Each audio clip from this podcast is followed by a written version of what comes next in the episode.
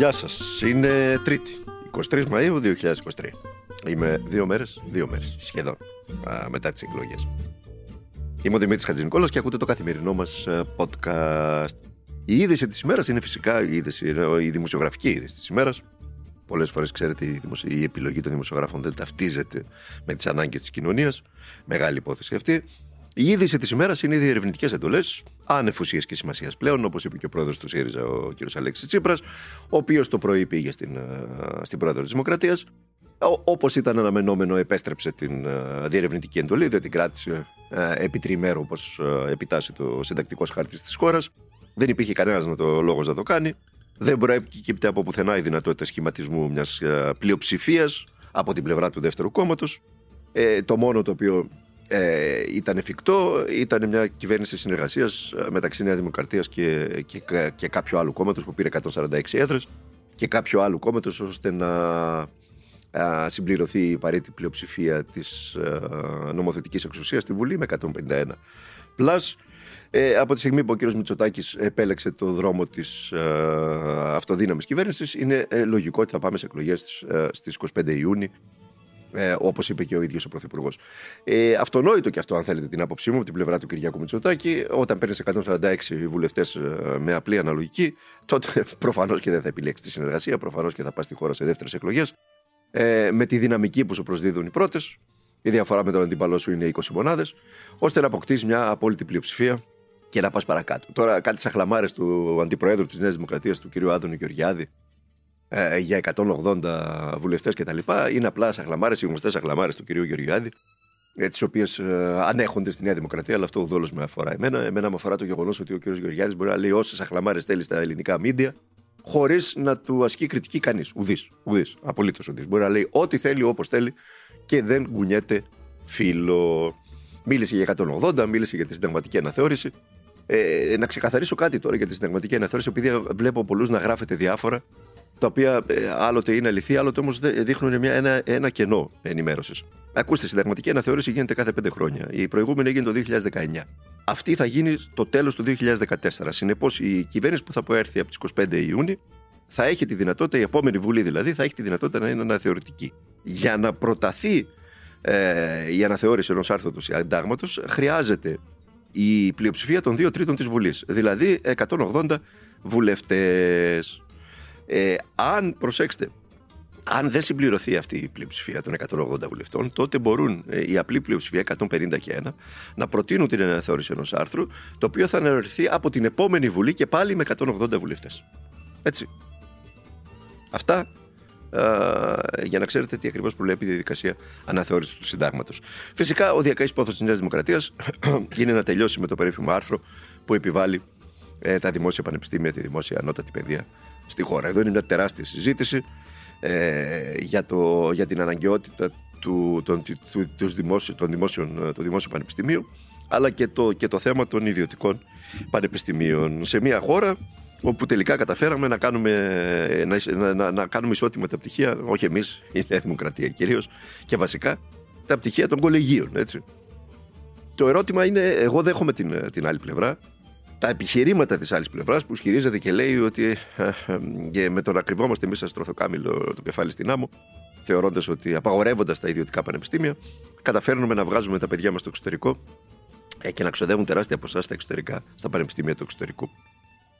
Αυτή, αυτός είναι ο αντίλογος. Μπορώ να το δεχτώ ως βάση για επιχείρημα, έτσι. Αλλά ε, το αντεπιχείρημα σε όλο αυτό είναι ότι θα πρέπει να καταστήσουμε απολύτως λειτουργικά τα ελληνικά πανεπιστήμια, την ελληνική δημόσια παιδεία, ώστε ε, το επίπεδο των γνώσεων που προσφέρουν να είναι τόσο ανταγωνιστικό ώστε να μην χρειαστεί να πάει κανένας πουθενά. Ο λόγος για τον οποίο τα παιδιά μας φεύγουν στο εξωτερικό είναι η πρόσβαση στα, στα, στα ελληνικά Έτσι, το καταλαβαίνετε. Ε, ειδικά μετά την περίφημη βάση αυτή, η οποία κακώς πέρασε τη βάση του 10, εδώ μπορεί να μείνουν παιδιά και με 14 και με 15, αν γράψουν στο βασικό μάθημα. Έτσι, και ασχέτως αν στα άλλα γράφουν όλο 19 αν γράψουν στο βασικό μάθημα 14 για παράδειγμα, δεν θα περάσουν ε, στη σχολή της αρεσκίας τους. Ε, όλα αυτά τα παιδιά είναι πελατεία για τα ιδιωτικά κολέγια και τα, και τα ιδιωτικά πανεπιστήμια του εξωτερικού. Αφήστε πλέον που οι συνθήκες η χώρας είναι τέτοιες, ενώ οικονομικές συνθήκες, που συμφέρει να πας να σπουδάσεις στο εξωτερικό. Δηλαδή, για παράδειγμα, το να σπουδάσεις ένα παιδί στο, στο Αποθού στη Θεσσαλονίκη, ε, να πληρώνεις δηλαδή νίκη και, το, και, το, και, τον, και, τα, και τη συντήρησή του, τα χρεώδη κάθε μήνα, ε, μπορεί να κοστίζει και λιγότερο από όσο κοστίζει να το στείλεις για παράδειγμα στην Σουηδία να σπουδάσεις. Έτσι, το καταλαβαίνετε. Όλη αυτή η κατάσταση είναι περίπλοκη. Θα έπρεπε να ανοίξει ένας πολύ μεγάλος διάλογος εντός της κοινωνίας, γιατί είναι πολύ βασικό θέμα. Όπως πολύ βασικό θέμα είναι και τα πανεπιστήμια. Δεν μπορεί οι γονείς να ξοδεύονται, ε, να αιμορραγούν οικονομικά από, το, από την πρώτη γυμνασίου ε, για να περάσουν τα παιδιά τους στα πανεπιστήμια, γιατί το επίπεδο της δευτεροβάθμιας παιδείας είναι αυτό που είναι και της πρωτοβάθμιας παιδείας είναι αυτό που είναι. Και αντί να καθίσουμε να συζητήσουμε, να ανοίξουμε μια ολόκληρη συζήτηση για τη δημόσια παιδεία, καθόμαστε και συζητάμε άλλα. Αλλά τι να κάνουμε αφού ο Άδωνος Γεωργιάς είναι ο κλειτό των καναλιών. Πάμε τώρα. Ε, πού να πάμε, να πάμε στην πολιτική ατζέντα. Ε, επί του παρόντος, οι γάτες των Ιμαλαίων, ξέρετε ποιες λέω εγώ, γάτες των Ιμαλαίων, ενώ τη, τη διαπλοκή και τη διαφθορά, η καρδιά της οποίας είναι τα ελληνικά μίντια.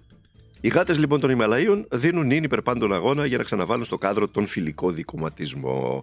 Να βγάλουν δηλαδή από το κάδρο το ΣΥΡΙΖΑ, ο οποίος δεν είναι και τόσο φιλικός προς τα επιχειρηματικά συμφέροντα, στην οικονομική ελίτ της χώρας και τα συμφέροντά της και το γεγονός ότι είναι η πιο κακομαθημένη στον πλανήτη ever και είναι πολύ φιλική προς το Πασόκ του κ. Ανδρουλάκη τώρα, το οποίο ξαναβγάζουν και ξαναβγάζουν από την Αφθαλήνη διαρκώς, προσπαθώντας να το συντηρήσουν, ε, όπως και αν ε, επιλέξει να λέγεται στην, ε, στην ούγια του. Αν λέγεται Πασόκ, αν λέγεται Κινάλ και όπως θέλει να λέγεται.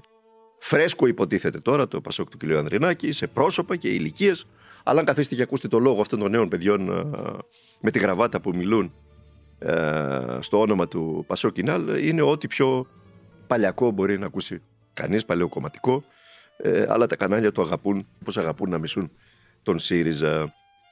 Το Πασό Κινάλ. Το Πασό Κινάλ που χρεοκόπησε τη χώρα μαζί με τη Νέα Δημοκρατία.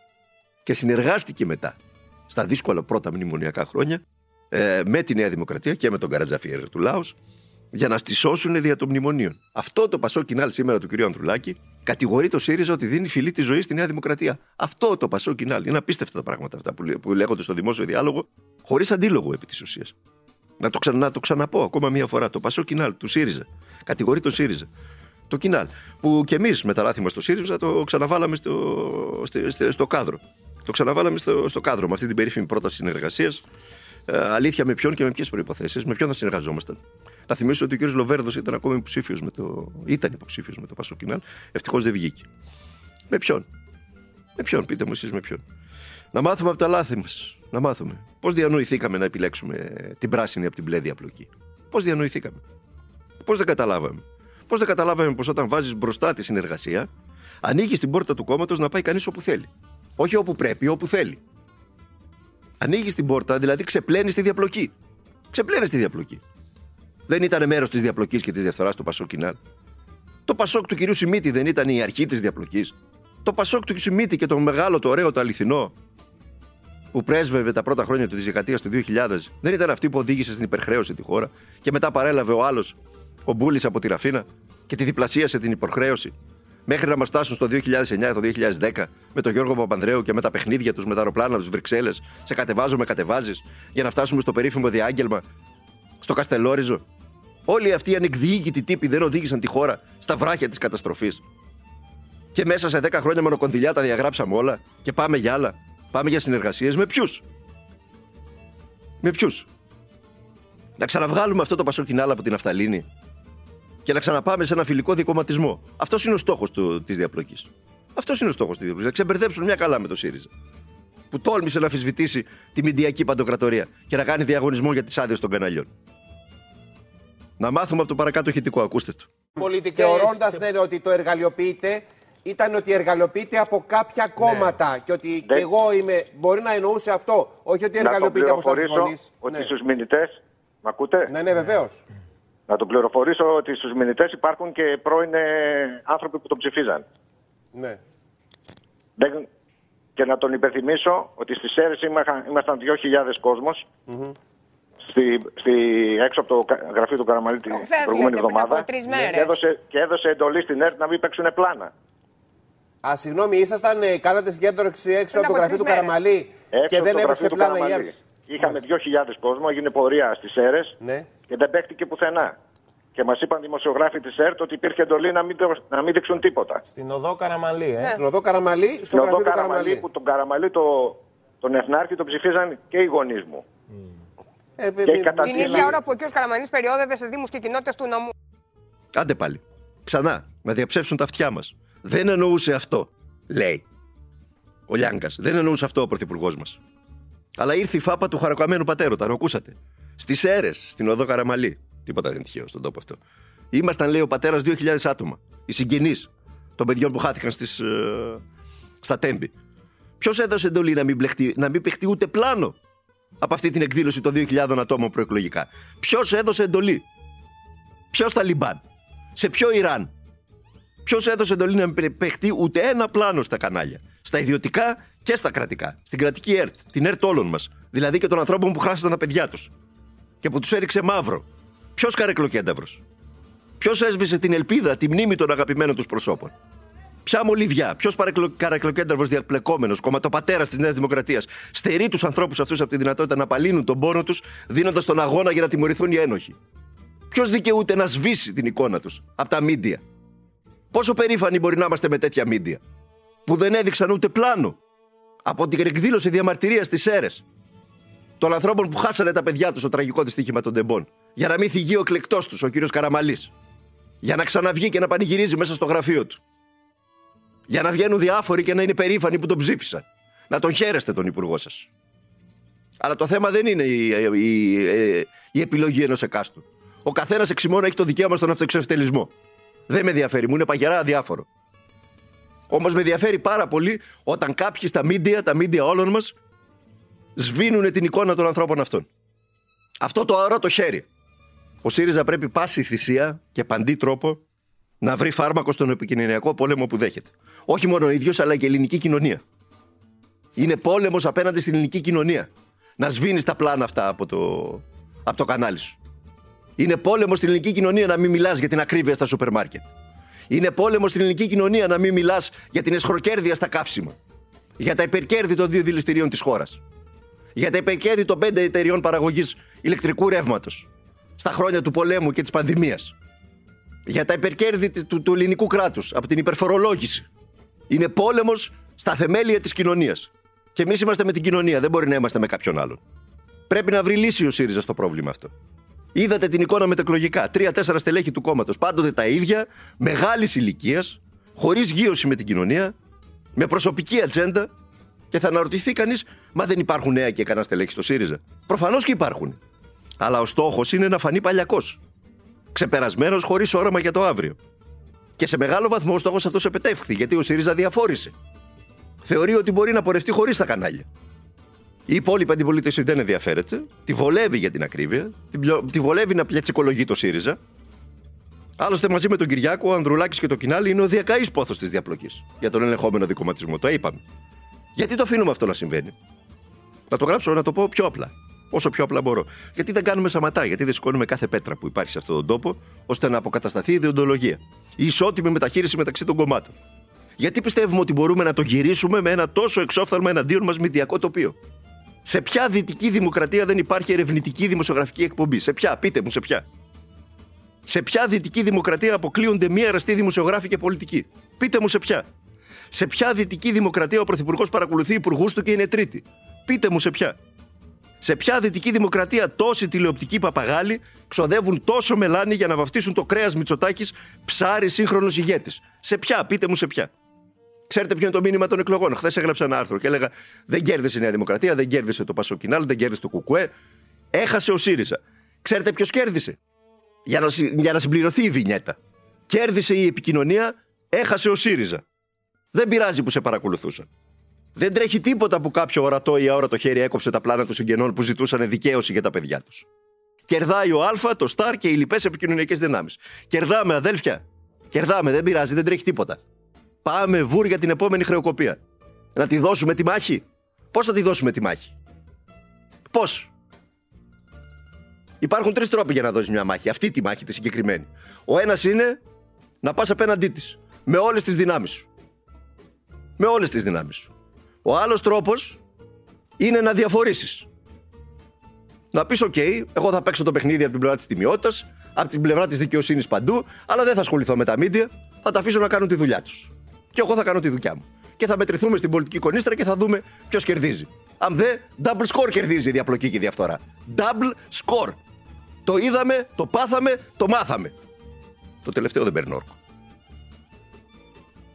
Ο άλλος τρόπος είναι να γίνεις ένα με τη διαπλοκή. Το έκανε το Πασόκ του κυρίου Σιμίτη. Μια χαρά τα κατάφερε. Αποκαθήλωσε τη διαπλοκή της δεξιάς και μπήκε και αυτό στο κάδρο. Και έγινε ο αγαπημένος μας δικοματισμός. Αυτόν επιχειρούν να παλινοθρώσουν, να, να, να, να ξαναφέρουν πάλι μπροστά. Και τι κάνουμε εμείς, Πώς το αντιμετωπίζουμε αυτό το πράγμα, πείτε μου. Λοιπόν, αυτά.